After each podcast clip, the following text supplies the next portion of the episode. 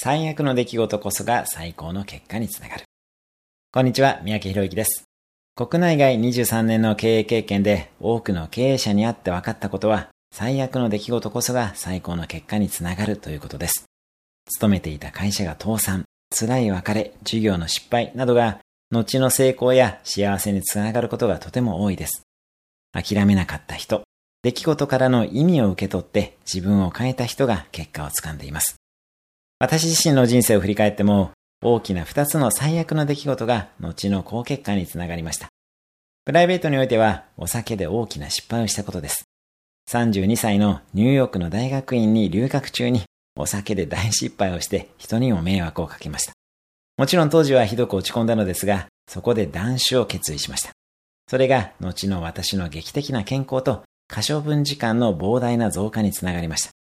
正直言うと大学院の学位より断酒をしたことの方が留学の価値は大きいと思っています。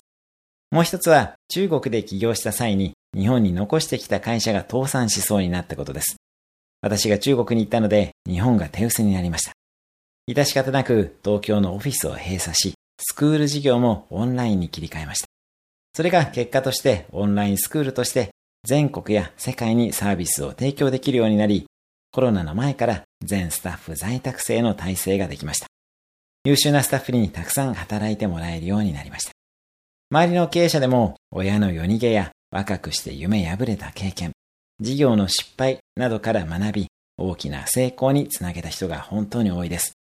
大きな失敗や挫折は良い意味で方向転換せざるを得ない転機となります。